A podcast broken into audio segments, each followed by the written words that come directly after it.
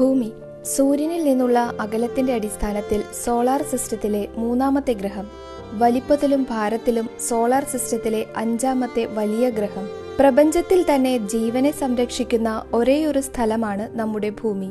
ഭൂമിയുടെ ഉപരിതലത്തിന് സമീപത്തെ അറ്റ്മോസ്ഫിയർ ജീവനെ സംരക്ഷിക്കുന്നതിന് അനുയോജ്യമാണ്.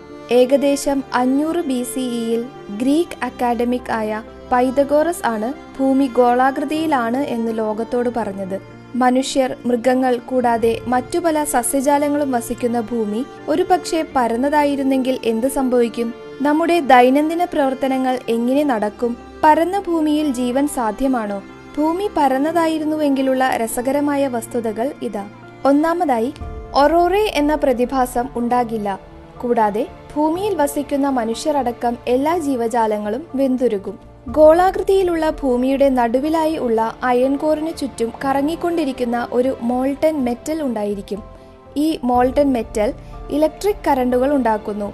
ഈ ഇലക്ട്രിക് കറണ്ടുകൾ ഭൂമിക്ക് ചുറ്റും ഒരു പ്രൊട്ടക്റ്റീവ് മാഗ്നറ്റിക് ഫീൽഡ് സൃഷ്ടിക്കുന്നു. ഈ പ്രൊട്ടക്റ്റീവ് മാഗ്നറ്റിക് ഫീൽഡ് ഭൂമിയുടെ ഒരു പോളിൽ നിന്നും മറ്റൊരു പോളിലേക്ക് വ്യാപിച്ചിരിക്കും.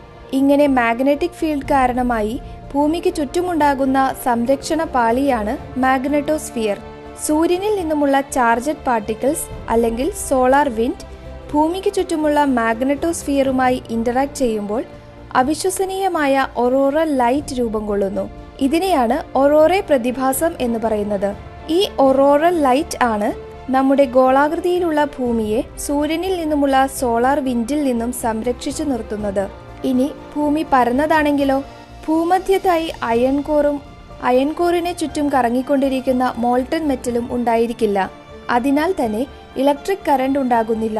ഭൂമിക്ക് ചുറ്റും പ്രൊട്ടക്റ്റീവ് മാഗ്നറ്റിക് ഫീൽഡും മാഗ്നറ്റോസ്ഫിയറും ഉണ്ടാകുന്നില്ല.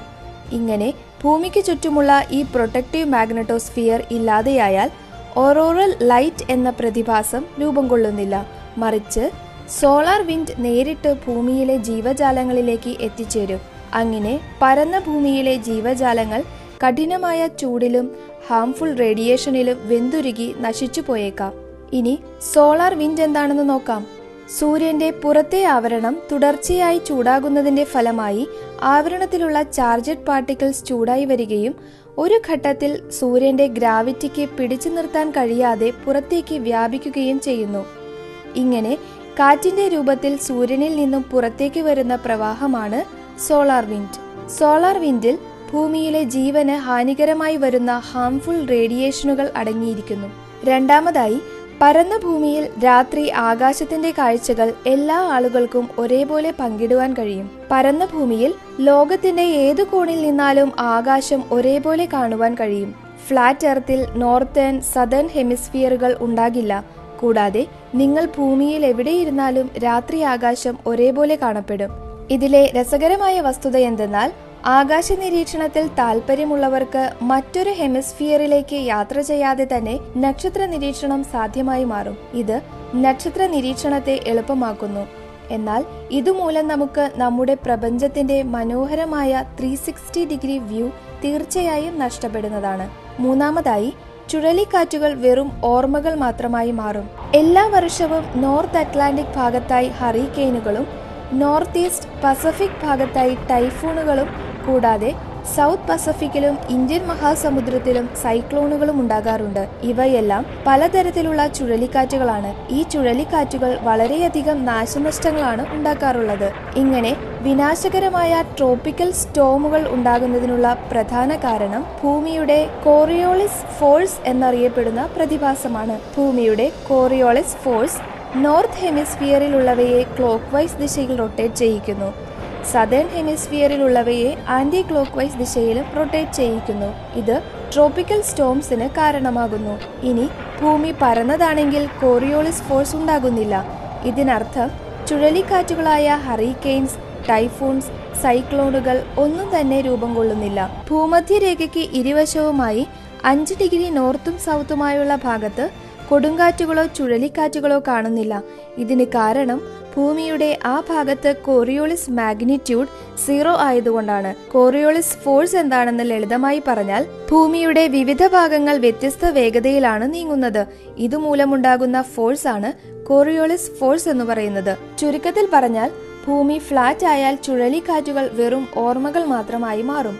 നാലാമതായി നമുക്ക് ഗുരുത്വാകർഷണത്തോട് വിട പറയാം. ഗോളാകൃതിയിലുള്ള ഭൂമിയിൽ വസ്തുക്കളെ ഭൂമി അതിന്റെ മധ്യഭാഗത്തേക്ക് എല്ലാ ദിശയിൽ നിന്നും തുല്യമായി ആകർഷിക്കുന്നു. ഇത് ഭൂമിയുടെ ഗ്രാവിറ്റേഷണൽ ഫോഴ്സ് മൂലമാണെന്ന് നമുക്കറിയാം. നിങ്ങൾ ഭൂമിയിൽ എവിടെയായിരുന്നാലും ഭൂഗുരുത്വാകർഷണം നിങ്ങളെ ഭൂമധ്യത്തിലേക്ക് അട്രാക്ട് ചെയ്യുന്നു. ഇനി ഭൂമി ഒരു പരന്ന ഡിസ്ക് ആണെങ്കിൽ ഇവിടെ ഗ്രാവിറ്റി ഉണ്ടാകണമെന്ന് യാതൊരു നിർബന്ധവുമില്ല. അഥവാ ഗ്രാവിറ്റി ഉണ്ടായാൽ വളരെ പെട്ടെന്നു തന്നെ ഗ്രാവിറ്റി ഭൂമിയെ ഗോളാകൃതിയിലേക്ക് മാറ്റുന്നതാണ്. അതിനാൽ തന്നെ ഒരു പക്ഷേ പരന്ന ഭൂമിയിൽ ഗുരുത്വാകർഷണം ഉണ്ടാകുമായിരിക്കില്ല. അഞ്ചാമതായി നമുക്ക് അറ്റ്മോസ്ഫിയർ ഉണ്ടായിരിക്കില്ല. ഭൂഗുരുത്വാകർഷണം ഇല്ല എങ്കിൽ അറ്റ്മോസ്ഫിയർ ഉണ്ടായിരിക്കില്ല. അറ്റ്മോസ്ഫിയർ നമ്മുടെ ഗ്രഹത്തിന്റെ സംരക്ഷണ പുതപ്പാണെന്ന് പറയാം. അറ്റ്മോസ്ഫിയർ ഇല്ലാതെയായാൽ ആകാശം കറുക്കും.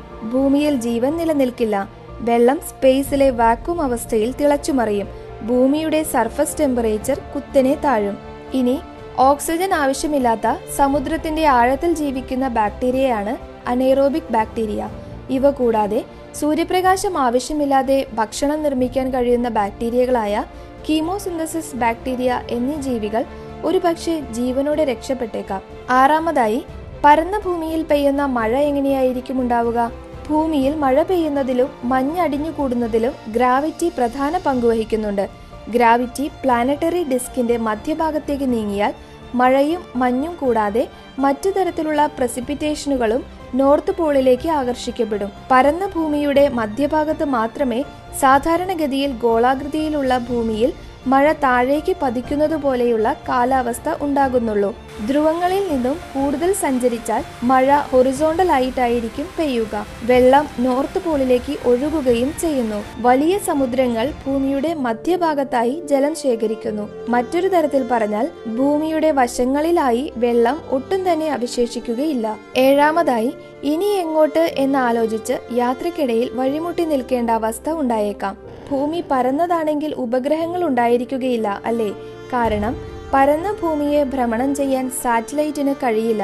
അതുകൊണ്ട് തന്നെ ഇന്ന് ലോകം ഏറ്റവും കൂടുതൽ ആശ്രയിക്കുന്ന സാറ്റലൈറ്റ് മിഷനുകൾ പ്രവർത്തിക്കാതെ വന്നേക്കാം.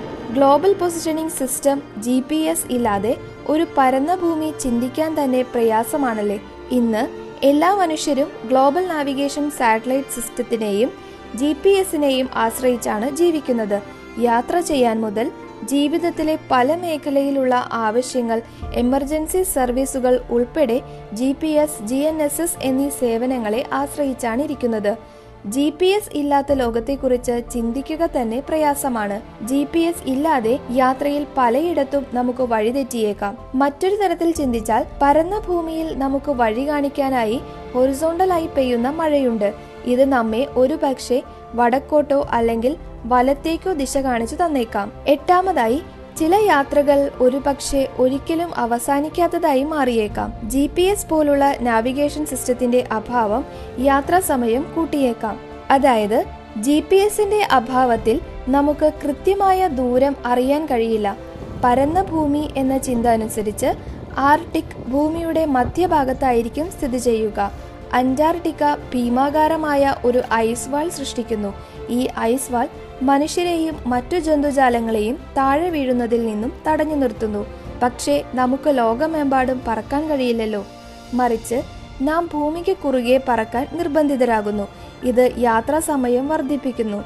ഉദാഹരണമായി പറഞ്ഞാൽ നിങ്ങൾക്ക് ഭൂമിയുടെ ഒരറ്റത്ത് കിടക്കുന്ന ഓസ്ട്രേലിയയിൽ നിന്നും മറ്റേ അറ്റത്ത് കിടക്കുന്ന അന്റാർട്ടിക്കയിലേക്ക് പോകണമെന്നുണ്ടെങ്കിൽ നിങ്ങൾക്ക് പരന്ന ഭൂമിയിലൂടെ ആർട്ടിക് പ്രദേശത്തുകൂടെ മുഴുവൻ പറന്നു പോകേണ്ടതായി വരുന്നു. മറ്റൊരു തരത്തിൽ പറഞ്ഞാൽ അന്റാർട്ടിക്കയിലെ ഊറ്റൻ ഐസ് വാൾ കാരണം ഫ്ലാറ്റ് എർത്തിലൂടെയുള്ള ഇങ്ങനെയുള്ള പറക്കലിനെ കുറിച്ച് നിങ്ങൾ ചിന്തിക്കേണ്ടതേയില്ല. കാരണം അത് പോസിബിൾ അല്ല.